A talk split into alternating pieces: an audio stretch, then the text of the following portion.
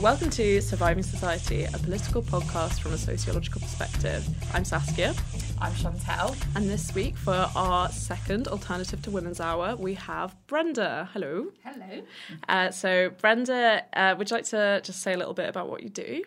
Um, I'm actually a counsellor for children who've experienced domestic abuse. So, I work one to one with children. And um, I also am trying to do my research in actually children's experience of safeguarding procedures here at Goldsmith. Cool. So you're a PhD student doing Yes, research, yeah. yeah. um, so, uh, first of all, today I'm going to um, talk a little bit about the concept of intersectionality, which gets thrown around a lot um, around feminism. And a few weeks ago, I went to a talk um, by Kimberlé Crenshaw, who came up with the term in 1989. Um, and she, in this talk, was giving a really like clear and quite basic um, definition of the term. I think it's important to remind ourselves of how she intended it to be used, um, because I think it is a really powerful frame for looking at the world. So she was talking about how um, in the US uh, there was, you know, civil rights movements which advocate the right of black people and feminist movements which advocate the rights of women. But those two movements kind of failed to look at the specific position of black women. So the example she gave um, was uh, an example of a court case where this black woman was working in a firm in a factory i think where she was not being promoted and she was arguing that white women were being promoted and black men were being promoted but she wasn't and she was arguing it was because she was both black and a woman whereas the company was like what are you complaining about? We are promoting women we are promoting black people. And the court said that she couldn't claim discrimination on both counts because then she'd be having two bites at the apple uh, whereas like other people wouldn't be able to claim sexism and racism. But the point is that those two forms of oppression were intersecting to create a particular oppression for black women. And that's the case across America, and I think you can argue um, in lots of other places as well, including the UK. So, for example, she was also saying that black women in the US, uh, single women, I think it was, I gonna get the statistic wrong maybe, but as single women and sort of like middle aged single women and men, and she was talking about um, their different earnings and or like the different amount of wealth they had. So white single men had forty four thousand dollars, uh, white single women had forty thousand dollars, black single men had hundred dollars, and black single women had five dollars on average wealth. And so she was saying, you know, there's been a lot of argument in the US that you, and you know, you can see it here in Brexit as well. There's this very common analysis that white working class people have been left behind, like white men have been left behind. Identity politics is excluding white men, and that's why white men particularly voted for Trump. She was arguing, you know, black women voted in their droves for Clinton, they voted in their droves for Obama, and yet they are still the poorest group in America.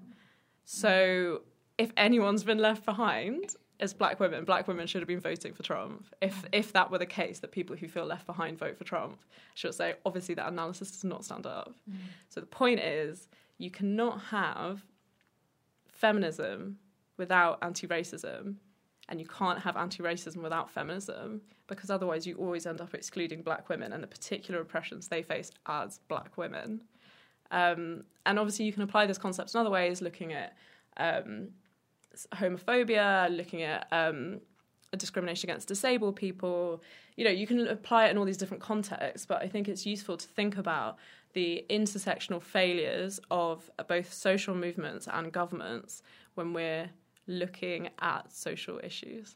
Uh, so yeah, that's my little summary of intersectionality. That was great, Saskia. I feel like that should be like every introduction to intersectionality. I mean, like, that's, that's I have to cite Kimberlé Crenshaw. Yeah, course, that's like- basically what she said. Like, that's brilliant because you get so many people popping up like, "Oh, I'm an intersectional feminist." It's like, did you know that intersectionality came out of looking at the experiences of Black women? yeah, like just it's so important that. to have So, that history yeah. because I think often it's get used as a buzzword to be like, oh, I'm not that kind of feminist. Yeah. And it's like, well, what kind of feminist are you saying you are? And like, it's I think a case of once again, and like Kimberlé Crenshaw was a black woman, like the work of black women and black people being totally erased Mm-hmm. uh, from social movement. Like obviously this happens all the time, Mm-hmm.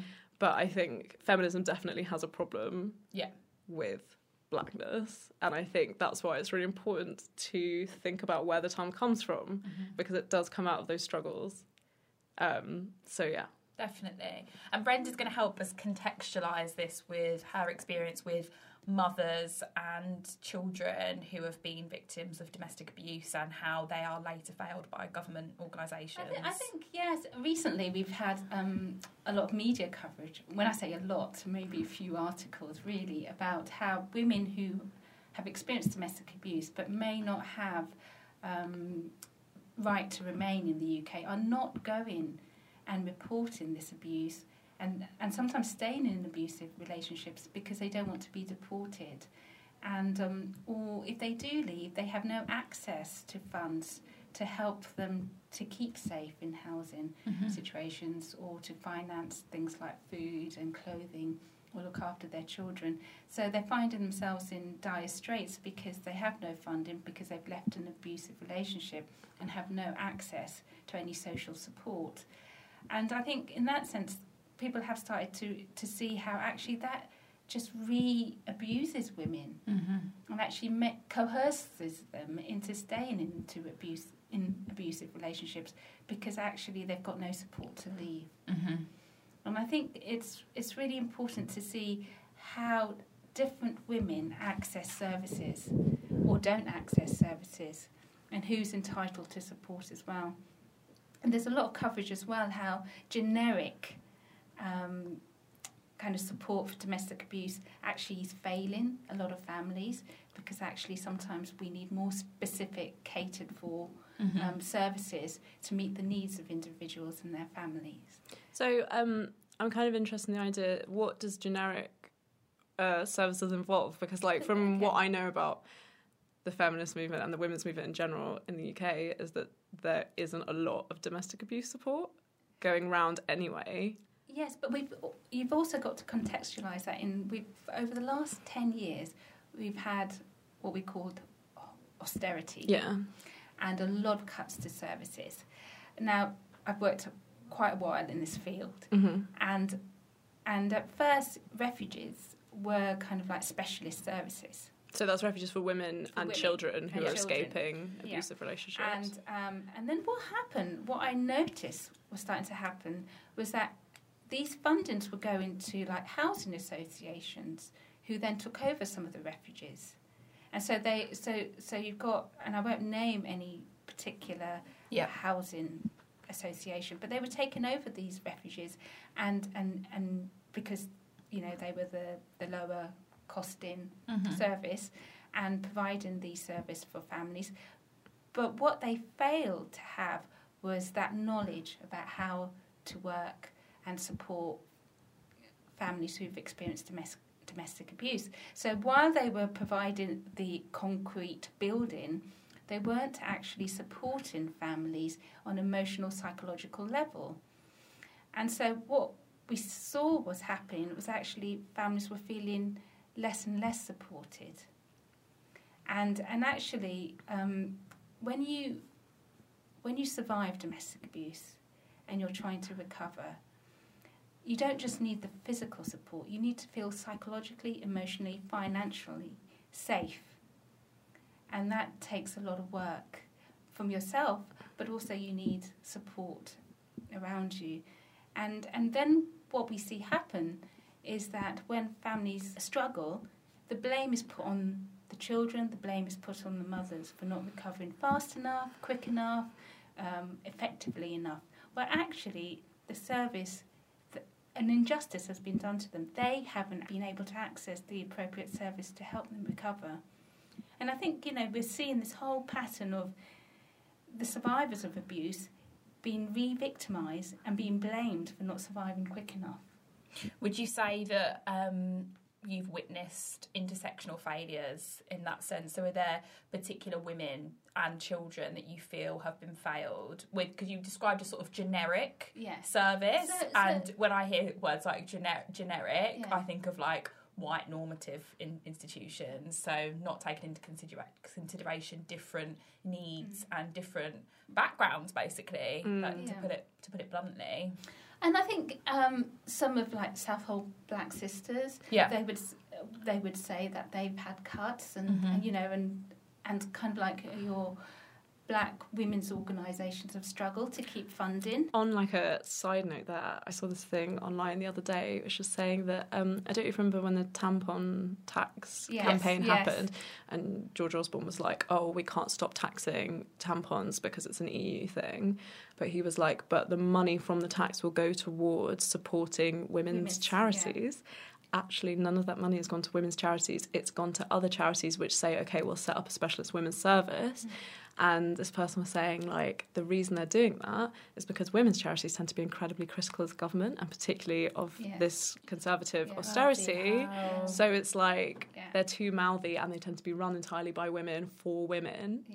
Um, and so there's even like misogyny and probably racism. I'm Yeah. sure I'm sure Southall Black Sisters struggle more than other women's charities to get money. I don't know that for a fact, but But, um, I mean, the thing is, is that I'll give you an example. Is that a child who's experienced domestic abuse in the home, that is not their whole identity. And so, if you take a black male child, for instance, and um, this has come up in my work, where they may have experienced domestic abuse in their kind of early years, and then mum and and the child have, have you know, they've left that situation, and but what also they experience is other forms of abuse and injustices. Um, it could be to do with economic uh, injustices. It could be um, where Institutional racism. institutional racism, where they're housed as well. So they're facing all sorts of different kind of injustices. And I've had, you know, children referred to me who haven't experienced domestic abuse and, and the person who's referring them thinks that's the cause of this young person's distress. But actually, when I looked at all the kind of material and um, evidence, it looks that actually these young boys and girls have been arrested. And, and you're talking about 13 year olds. They've been arrested, put in cells without any charges later on. And this is done, you know, stop and search repeatedly. How is that not affecting them? And these are young people that have had an uh, in their early years been abused by but- people that were supposed to look after them, and Yeah. then the state they- is reproducing it. then that. the state reproduces it. Like and, it's pretty and I, shocking. think, I think it's really important to see children in their whole context. Mm. And uh, domestic abuse is part of that, their history, but it's not all of who they are. And, and sometimes we fail to recognise the present injustices that they face and are trying to overcome, and how that also can Im- have an impact on them and their mental health. Now, um, talking about you know different services for different women, uh, heartbreakingly, I've worked with women who have been referred to me and their children referred to me, and they have no recourse to public funds, and they're really worried about where they're going to, to, to live. Sorry, can I just ask you to clarify what no recourse to public funds means? So it means they can't get any financial support from government. okay, but they can That- still the children can access your services, Yes. but the yes. mothers can't claim benefits and they They- can't get housing. No, Okay. no, no. Sometimes that have prolonged their stay with in abusive relationships because financially they can't survive out of it. Um, and, and, and can we just also put this into another context in the fact that often perpetrators use a woman's immigration status to keep control. So, so, so, so some women I've worked with have not been allowed by the perpetrator to actually apply for residency, for citizenship.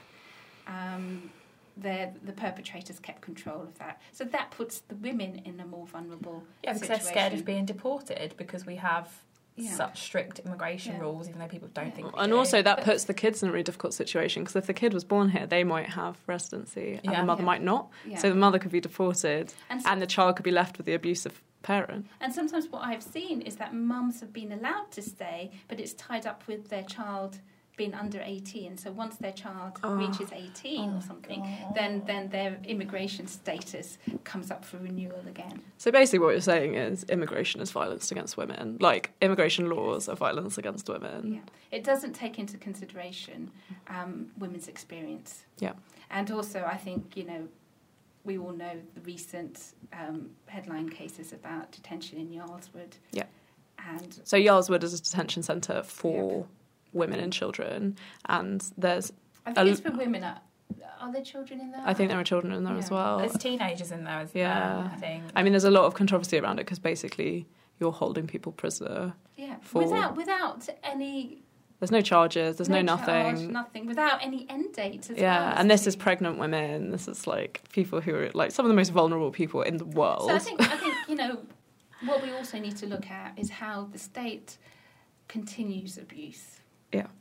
I think I think sometimes it that's why it's difficult to recover from domestic abuse. It's not because sometimes of the domestic abuse itself, which can, you know, have ongoing Mhm. effects on Mhm. women and children, but also the effects are made worse by the state violence towards them, by lack of funding for services.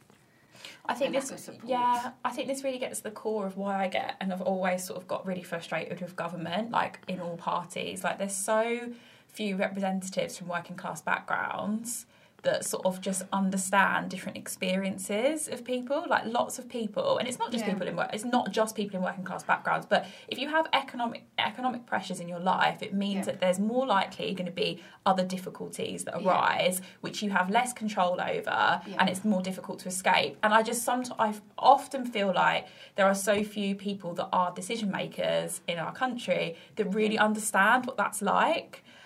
And I I don't think I think it's experiencing hardship that is so linked to e- e- economic and material Yeah. deprivation is so important to consider. way Yeah, of looking at things, which you can do in when you're well moneyed yeah, and connected, yeah. and and and it's like this rationality is kind of seen as um, superior Mm. in, in some. Like we know how to we know how Yeah. these people Yeah. need to be treated. And- Yes, we know what they need. We definitely know what they need. It's like no, Yeah. don't, mate. you Like know, and and that's and and and what it is is is that it it it divorces experience from emotions. Mhm.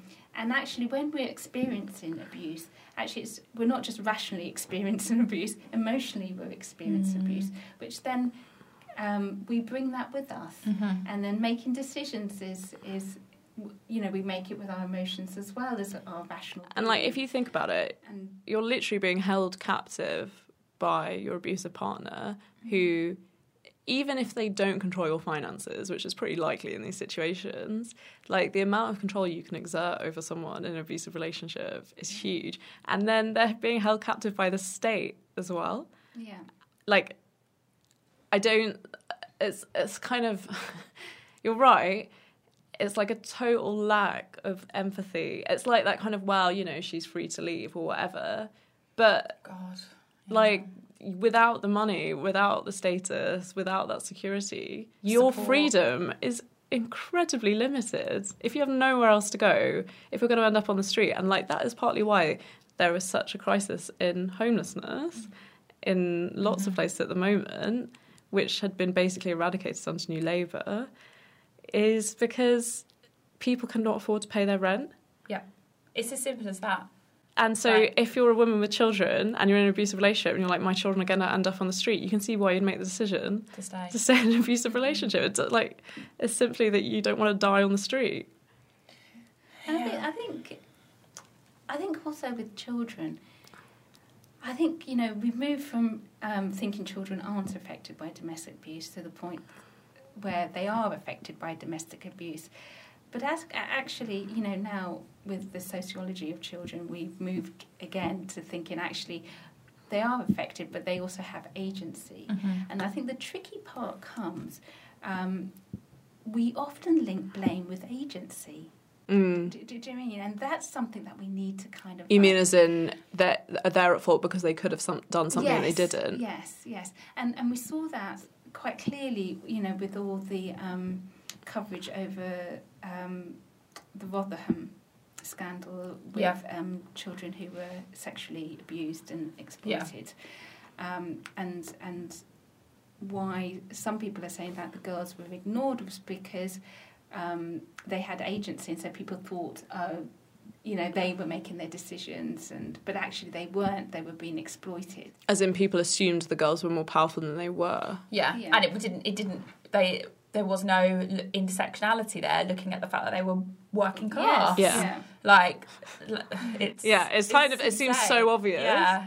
And then also the way it gets portrayed is so racist as well. it Like is. It's really it's portrayed as like brown men preying on white working class girls. It's like, yeah, no, there were no brown girls there. You know, it's just like Yeah. or it's portrayed as an element of their Muslimness somehow Yeah. that they are raping girls. Yeah. And you're like, yeah, because white men have never Never done that. No. But I think that's something else that needs to be looked at as within the Asian community um, about about girls and young women coming forward, and why is it difficult for them to come forward about sexual abuse, Mm. and um, and who's listening to them, mm-hmm. and who's you, you know we need to do a lot of work on on hearing children's voices Yeah. and young people's voices.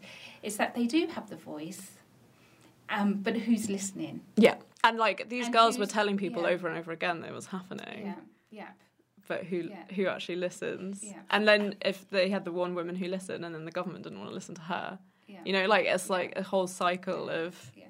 But you just don't. But like, it's really important to that we do listen. I, I agree with you, Brenda. But just not allowing those situations to be racialized as racist as racist. If you if you know what Yeah, I mean. yeah. Like as much as we need we need intersectionality, we can't use. Do you, do you know? as in like sense? saying the Asian community has a problem. Yeah, because like because because there's do you, do you know what I mean? Like there's it's It's everyone's problem. it's everyone's problem Yeah. and the women Because, yeah actually, is it Professor Aisha Gill who, who writes a lot about um, domestic abuse within the South Asian Mhm. community, and she often writes about how we pick on things to kind of in the media um, to kind of like have this story of the you know white culture coming in to rescue Asian women. yes Mm. yes We need to be really Saving brown women from brown men. Yeah, yeah we've got to be very careful about that narrative because racist. actually, um, yeah you know, misogyny uh, is in every culture, yeah Yeah, absolutely. exactly yeah and and it may take different forms and different Mhm. ways and different appearances, but it's in every culture. But that's again, I think the rationalism thing is somehow like white people are more rational. And so they can see the abuse that's going on in other cultures. You know, there's that kind of like, we have the analytical tools to understand that the Asian community has a problem. yeah And there's absolute, and it's a way of like shielding white people from the fact that actually all women are at risk of abuse. Yes. It doesn't yeah. matter what Yeah. status you are, how much money you have, all women are at risk of abuse from men. How that abuse then affects your life is then to do with those kind of like societal I think, categories I think and stuff. has a way, or people have a way of creating a monster so Yeah. they can project all their Absolutely. fears or things that they don't want to even look about themselves or about their society or about their culture onto another. Yeah. Mm, And like and- Jimmy Savile. Yeah, so so we create a big monster, and that monster is the one who's perpetrating all the evil. Yeah. Um, so then we don't really we feel that we're protected somehow, hmm but Yeah. actually that's a fallacy. It's fraudulent. Definitely. Because actually sexual abuse it happens in every single part of this country. Did you Yeah. know what I mean? Yeah. And, and everywhere, and also um, domestic abuse and and actually it's it's because it's so painful that sometimes we prefer not to look at it Mm-hmm. and to to close our eyes and pretend it's not there or it's in someone else's culture or it's you know Yeah. a big monster in the corner who's who's doing it all yeah just to protect ourselves because it's it's scary yeah and it's Definitely. ugly Yeah. Should we? yeah should we Yeah. move on Yeah, thanks so much for that, Brenda. So now I'm going to talk a little bit about um, something very personal to me, which is weight loss. So um, I think this is one of almost like the defining issues of like having a female body is that um, how fat or thin you are can define how you feel as a person and how other people perceive you. So I'm not saying that men, you know, being fat or whatever is like, you know, men aren't discriminated against, um, but the pressure on women is huge. And so I'd always, you know, had these things of like, oh, am I too fat? Like, I was never like a super skinny teenager, or whatever. Um, I left university and had like quite a serious mental breakdown. And then partly as a result of like the drugs I was taking and also the fact like I wasn't doing a lot, I put on four stone in three months, which like I'm, I'm not very tall. I was originally about like 10 stones. That's like an extra 40% of my body weight. Um, and I absolutely hated it and I hated how I looked and I was really miserable about it and I in some ways like maybe like psychologically it was like I had very little like protection against the outside world. So like in a way like having like a layer of fat was like my protection. Um, but it just like I was so disgusted with myself. Um, anyway, so after about a year, I decided to go to the gym. So I started working out loads and like actually it made me feel a lot better. But I was really like, you know, I'm not going to get into this kind of I'm obsessed with losing weight. I was just going to the gym. Literally, I would feel like absolute crap all the time, and then I'd go to the gym, and like just from the endorphins of it, I'd come out feeling like a human.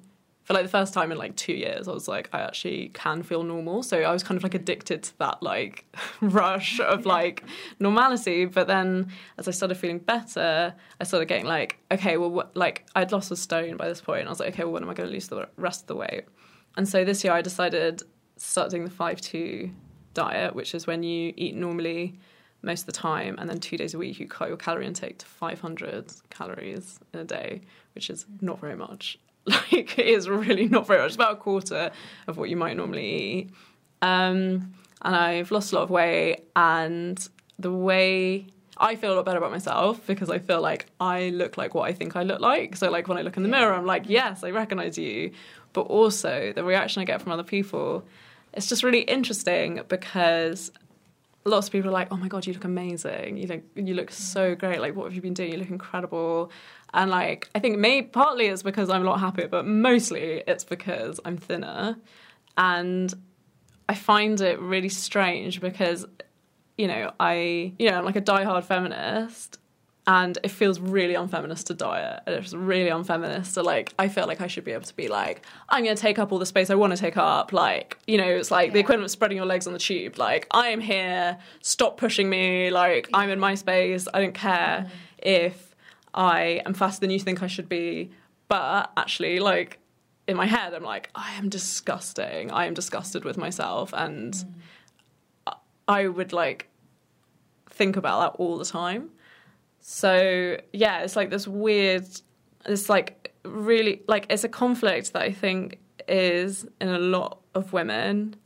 Um, so it's been really strange, and like you know, sometimes I really like it when people are like, "Oh my god, you look great," and sometimes I'm like, "It's none of your business." And like, who used to comment on my body? And like, people always feel like they can comment on women's bodies. And I think they do comment yes. on women's bodies when they yes. do boys. Absolutely. Um, I mean, men. sorry.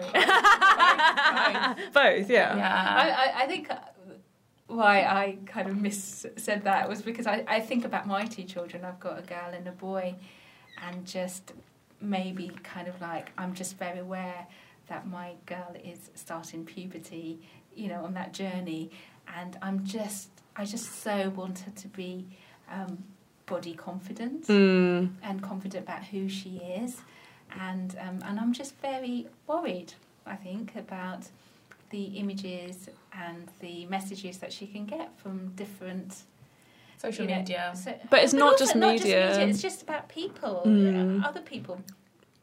Other other parents have how they talk to their children and then their children talk to me, my children and it's you know Yeah, and this is like not to slag my mum off at all, but my mum used to make a lot of comments about the way I looked because I think it's something that really affected her growing up. Yes. And so she was always worried that I'd be fat because she always felt fat. She didn't want me to feel fat. Yeah. But then obviously that just perpetuates this like, oh my god, I'm disgusting. You know, like that kind of feeling like being a teenager, feeling really like ill at ease with yourself yeah feeling uncomfortable with the way people see you and then i don't know like i think it's it's definitely you know like growing into a woman is like a really painful experience i think I, because th- I think women's relationship with their bodies are quite complicated Mm. because there's a lot of politics in it. Yeah, you know. Definitely. Definitely. I was desperate. I'm just thinking about it reminded me actually, Saskia. I was desperate as a teenager to have really big boobs. Like from the age of about 12 to maybe 15, 16. So it, it sort of it sort of yeah edged off a little bit. But and it was it was in the same era where page three was really big. Mm. and like we had like sort of Katie Price and like Jodie Marsh. And it's so interesting how influenced I even was by those images. Like I would go to Peacocks and try and find the biggest padded bra ever. Because I just wanted Uh. big boobs. Like it's so weird. And then like I've slowly I like thinking of my boobs now. See how big they are? No, I know I love my boobs because they're not that big. They're like a medium size, but like I was so desperate to have them. So I've got the opposite side. of yeah, that coin. yeah, Because I hit puberty early, yeah. very Same. early, so did I, yeah. and I used to go, please God, don't make me have big boobs, please, Oh, please, wow, please, that's because interesting. actually. And I have a weird relationship with my body in the sense that when I was about ten, I'd already hit five foot, and now I'm not. I'm not much taller than five foot one. So mm. most of my growing was done under eleven. yeah so me you can, too So you can imagine me in the class.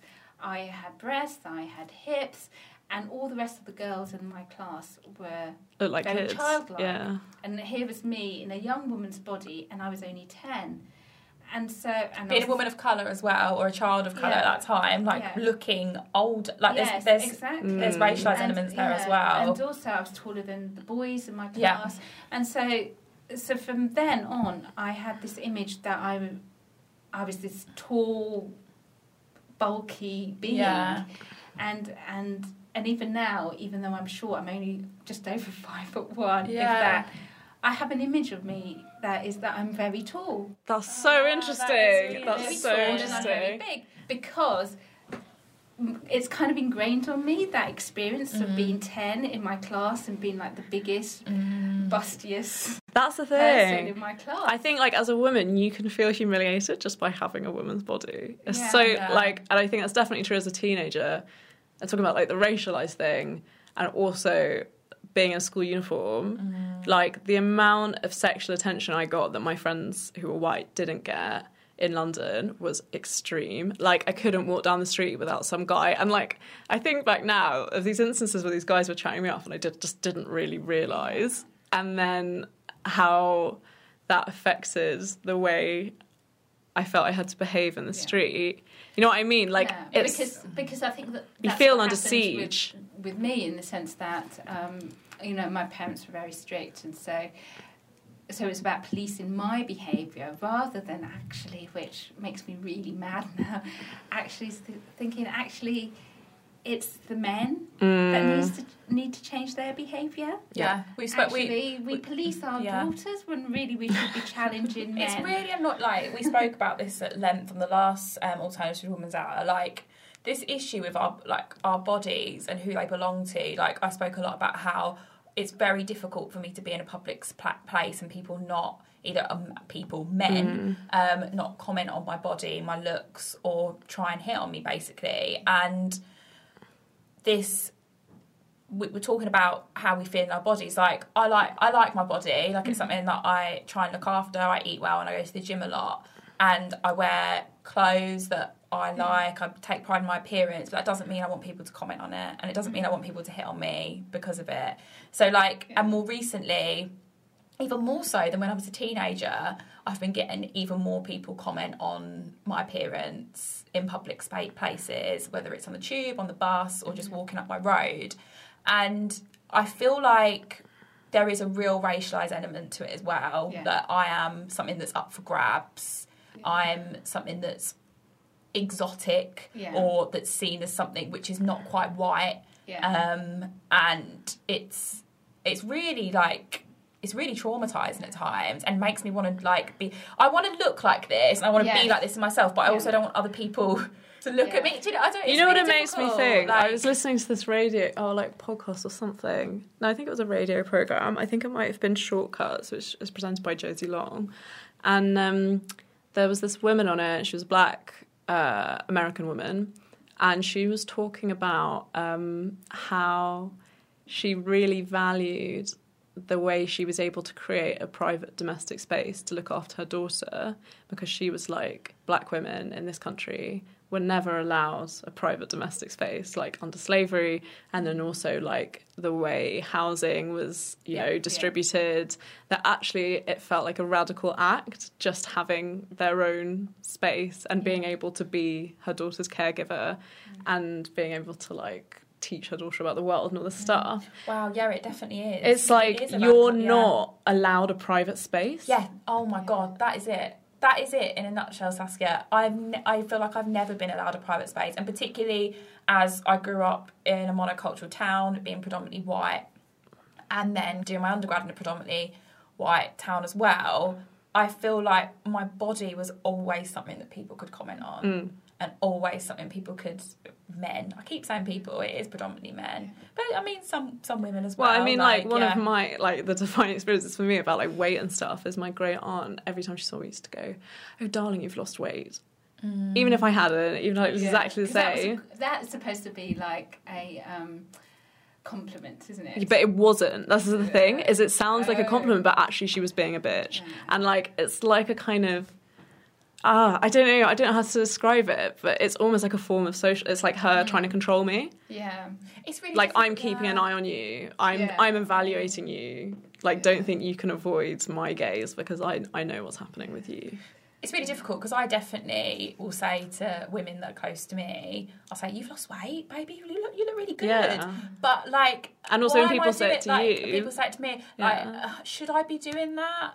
but like at the same time, if I've had a month where I've been like training hard or like Yeah. dieting quite a bit, I do quite like it when people say to me, "You you look like you've been working out. You look good." Yeah. I don't really like it when men say it to me. But we've spoken about this before. As, we've spoken about this before as well, where it's like you don't know why someone's lost weight as well. yeah. So like with you, maybe it is because you have You've been tried. working out. Yeah. But I know there's times when I've lost loads of weight and like my clothes have been hanging off me, and it's because I've been so unhappy. And like, ill. and ill and like Mm. depressed and haven't had an appetite and you know like and I look at photos of like there's a particular time at university where I literally I just look gaunt Mm. and you know I was never as thin like I've never been like super skinny I think my natural weight is like you know I'm not thin naturally as a person but um I look at that and I'm like oh I look awful but from like a societal point of view I was conforming to that idea that like oh I've lost weight And that's it. I great think that's it. It's about smaller being better.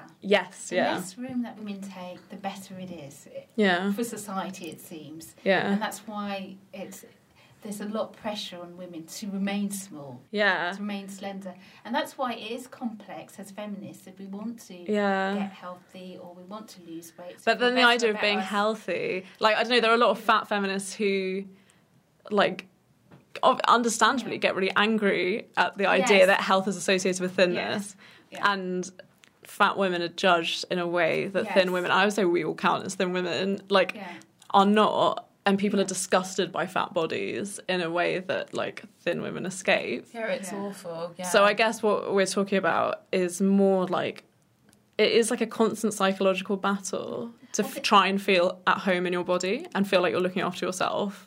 Yeah, and it's like what I was saying earlier to you. It's about shame. Yeah, I think shame yeah. underlines it.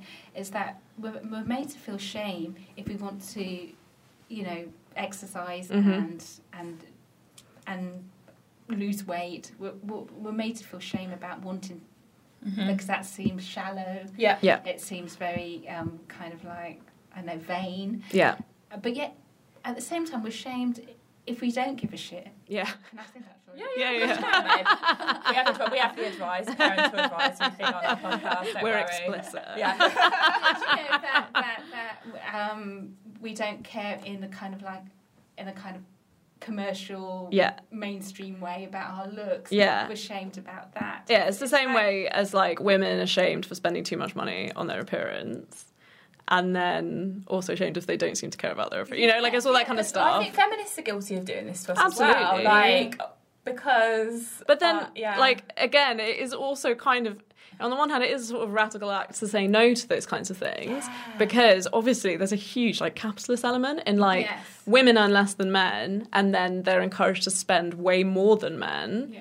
And you know, this is also an intersectional issue that like black women are expected to spend a lot more time and money on their appearance.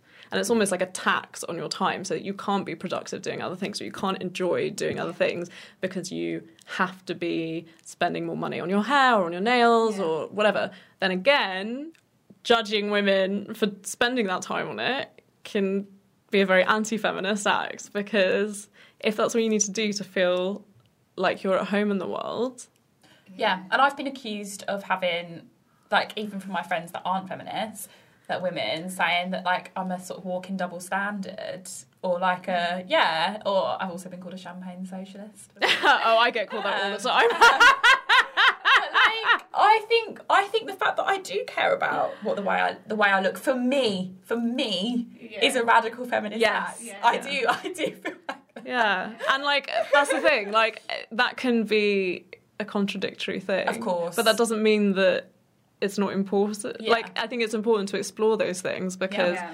it's never as simple. it's not black and white.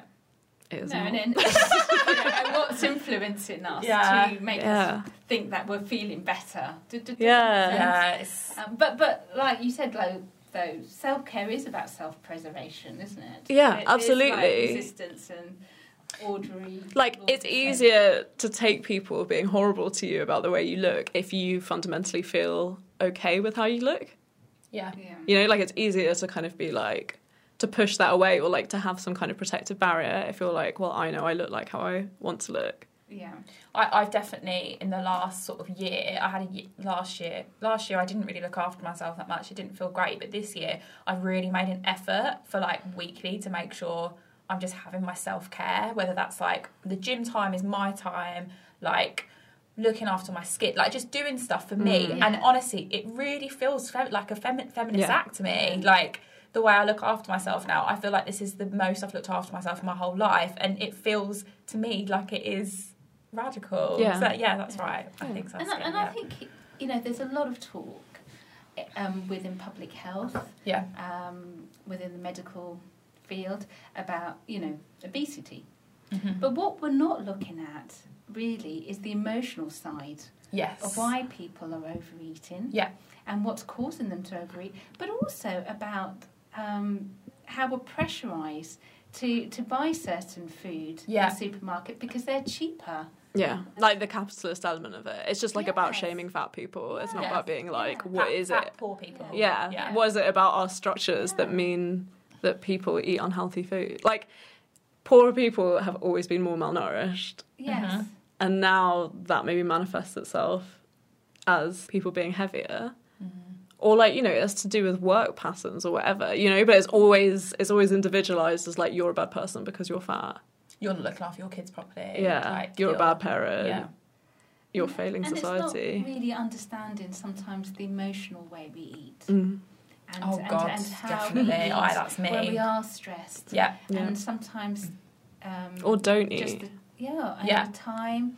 And, you know, if you're busy working shifts, how that also dysregulates This your is what I mean. This is again back to the government thing. Like Mm. people don't people. If you haven't worked shift work, if you had a, haven't lived on a very short, small budget, how can you understand what planning meals are like for those people? Like, Yeah. do you know what I mean? And these are the people that are in or like charge. putting time into like you know when they're like oh you know people don't know how to cook which firstly is not true Yes. and secondly Yeah. it's like if you tried living a life where you have very little money you can't plan ahead because you don't know when your shifts are going to be Like who is it? Who, who is it? Um, living on a boot, living on a bootstrap. Oh, Cooking on a Jack. Monroe.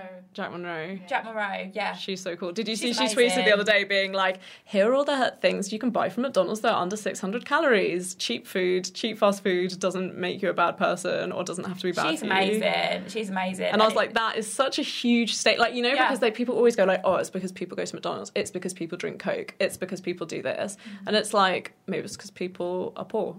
yeah, basically. I think there's a lot of stress in people's life, and especially if you're on a lower income. Mm. Actually, um, there's a lot of stress just to survive, to meet your mm. kind of basic needs. Yeah. Yeah. And that's going to affect how you eat Yeah. or what you drink, you know, and that's, I think we're very judgmental. I think mm. from a position of privilege, we can judge people very harshly. Yeah. Definitely. And on that note, Chantal, what are you going to talk about? Um, okay, for our final section, I'm going to talk about um, early career researchers in higher education and then talk a little bit about the academic setting in general, I guess. Um, so this year we've had the um, UCU USS strikes. Yeah. Do you want to explain a little bit more? Um, so basically, um, it's to do with lecturers, academics, people that belong to the UCU Teachers Union have been going on strike. University and Colleges Union. Yeah. University and Colleges Union because they are going to be cutting. Um, there's possibly going to be a cut to pensions, which means that each year people will be losing around ten thousand pounds per year. Is that right in their their pension pot? And Yeah. we did a um, podcast on this. If you want to have a look on our SoundCloud, um, yeah. And basically, some of the language which came out during the strikes. I know I sort of found uncomfortable at times, but I didn't really have the words to articulate what I meant. And it took me sort of a couple of months to think about the strike process and what it actually meant for certain people. So I actually met a black woman um, who's an academic who didn't go on strike. And I was like, initially, I was like, oh God, what, like, how come? Like, are you like, what, what's your position on it? Sort of, I'd even been indoctrinated myself into thinking you have to go on strike. And she was like, well, I can't afford to go on strike. Hmm. I literally cannot afford to go on strike. And like, because people were striking, I think it was 14 days Yeah. in total. So people lost like a month's of pay. pay. Yeah. it was a lot, and lots of people were taking out loans to cover Yeah. this. Like I know, Well, if they few- could. if they could, and this is the point. Like this woman couldn't and couldn't afford to. She got Yeah. a single mum, young Yeah. family, and works in HE. Higher And- education. Higher education. Sorry. oh God, am I becoming an acronym wanker? wow. I never thought I'd see that. I'm definitely middle class now, aren't I? Um, and alongside of this, having this conversation with this woman, I was starting to see more things, particularly on Twitter, from early career researchers about how precarious working conditions are damaging the career prospects for early career researchers. It means they haven't got um, stability in their jobs and contracts are only sort of yearly. And it's all like, don't get me wrong, we've spoke about this a lot. Me and Saskia are very much on the side of people that are striking, I would say. However, I think what was ha- what is happening, and did you describe it as like a mist? Like people are sort of mystified by. No, no, but like basically, Yes, yes, that was no, me. no, but it's like so. Basically, I feel like there is not enough emphasis on who gets to do PhDs and who gets to become an academic. Mm-hmm. Like we talk about this in sociology, we write about it a lot, we write about class a lot, we like, re- but like to what extent do we live that and do we actually address our own complicity in this stuff? So my point is, if you're an early career researcher, the chances are you are white, you are middle class, and you are male or female. I think it's actually pretty pretty split between Yeah, white just- and when male, you get white up the males and women. that- Yeah, it's when you get up the ranks when the, it becomes disproportionate. And it's like I know of so many working class MA students that weren't able to do PhDs because they didn't have the money to do so. Mm-hmm. And I know so many people that would love to carry on in higher education but just don't have the network support. Like even myself, Or it's even own know how to apply. know how to apply. Like even myself, like I have got very lucky to be here. Had two things, one or two things gone wrong in the last few years for me, I wouldn't have been here. Like there's Yeah. no way, there's no way without. And the things did of go my- wrong. Yeah, things did go wrong. It like I'm self funded as well, so Yeah. like it's it's not easy. And like I've said this before, that like out of you and Tisa and I, it's not a coincidence that I'm the only one who's got funding. Like Yeah, I am upper middle class and I like you know have the perfect grades and you know what I mean? Like all those things I knew who to ask to get where I wanted to be. That's not to say it's been like a super easy journey but this is the point is being an early career researcher and being in precarious work and not knowing when you're going to get employed that those are things that are really stressful but it's still a very privileged position. but it's still a very privileged Yeah. position and that's the point. So when I'm when I'm, I've been seeing so much anger on Twitter, which I do understand, but I equally want people to really just take a step back and think. Actually, it's it's really it's really great to be able to work in HE. Yes. Like it's such a privilege. Like there are so many people that would kill to be doing this. or like kill to like get a degree in the first place. Yeah. You know what I mean? Like all these things.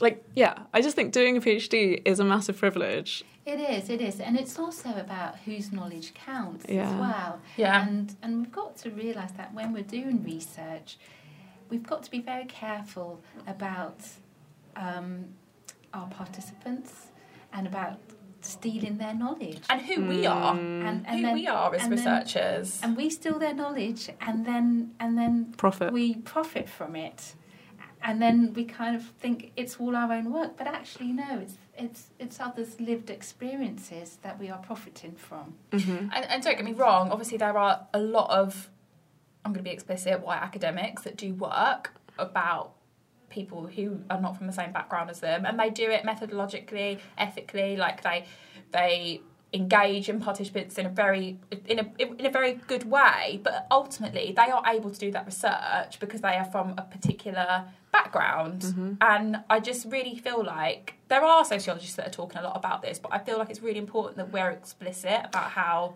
This is what was really interesting about when I heard Kimberlé Crenshaw talk at the so the talk she gave was the um, plenary at the British Sociological Association, the BSA annual conference, and I think one of the things that was really good about the talk is it gave people a platform to and like the thing is it's not being it's not being horrible and it's not bullying people to just ask when someone gave a paper or have you thought about the way this applies to women or the way this applies to black people or the fact that you know you're doing research on a group of people and you know are they getting anything out of it like are you just using Yeah. like Eastern Europeans or Yeah. Asians and being like, I'm doing this great research, and then you're getting a book out of it, or you're getting a paper out of it, and then you're getting a job out of it.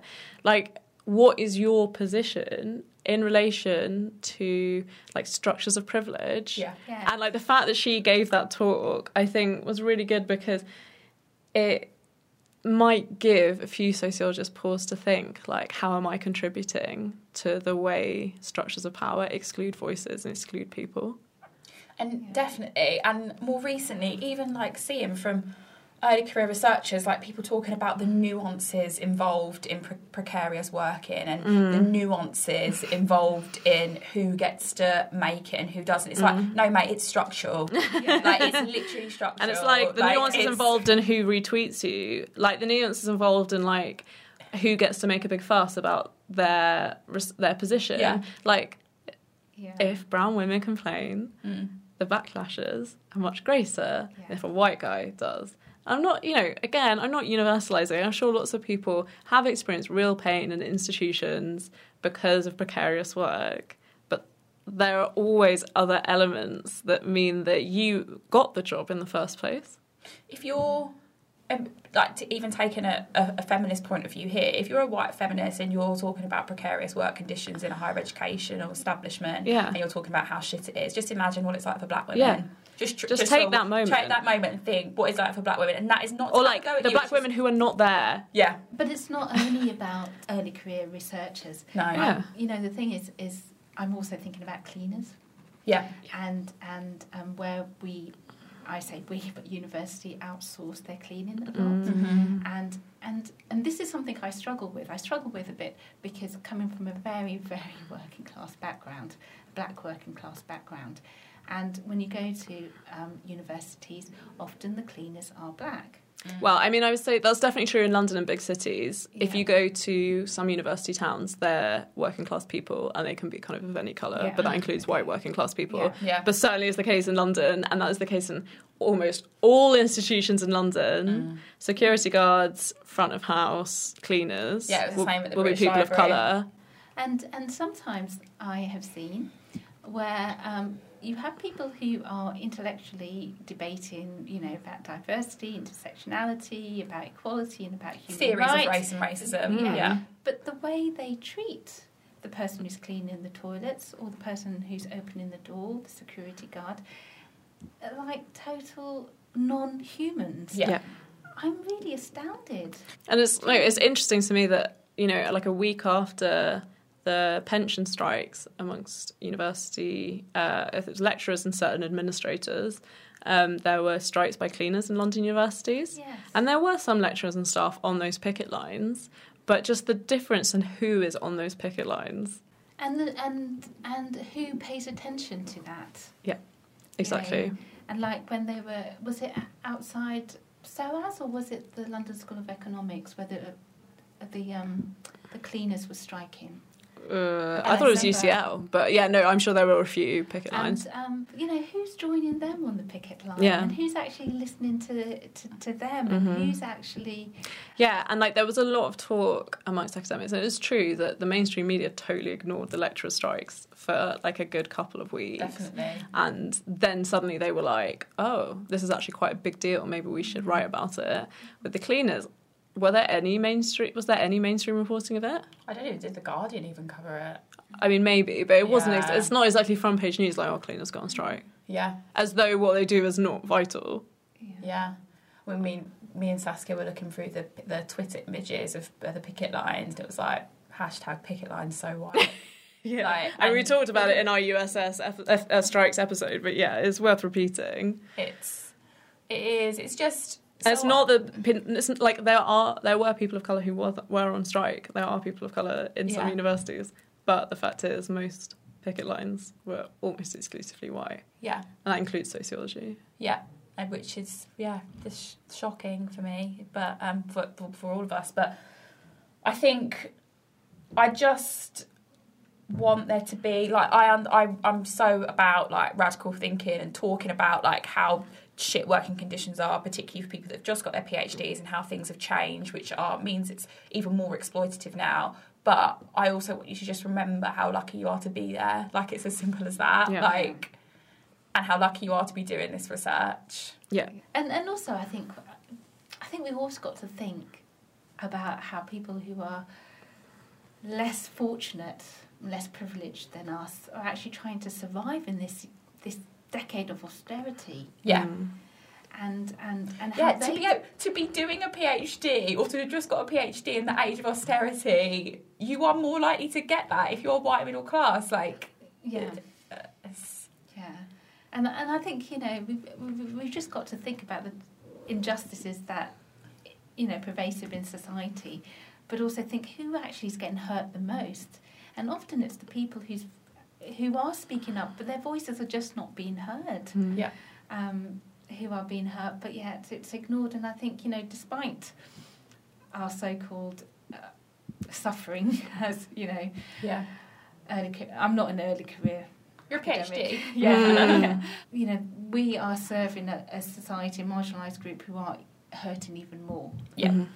And actually, how can we highlight the injustices that they are experiencing? You've been listening to Surviving Society Alternative to Women's Hour with Saskia, Chantel, and our guest Brenda. We'll be back every few weeks with our usual podcast. So don't forget to subscribe and please do rate us.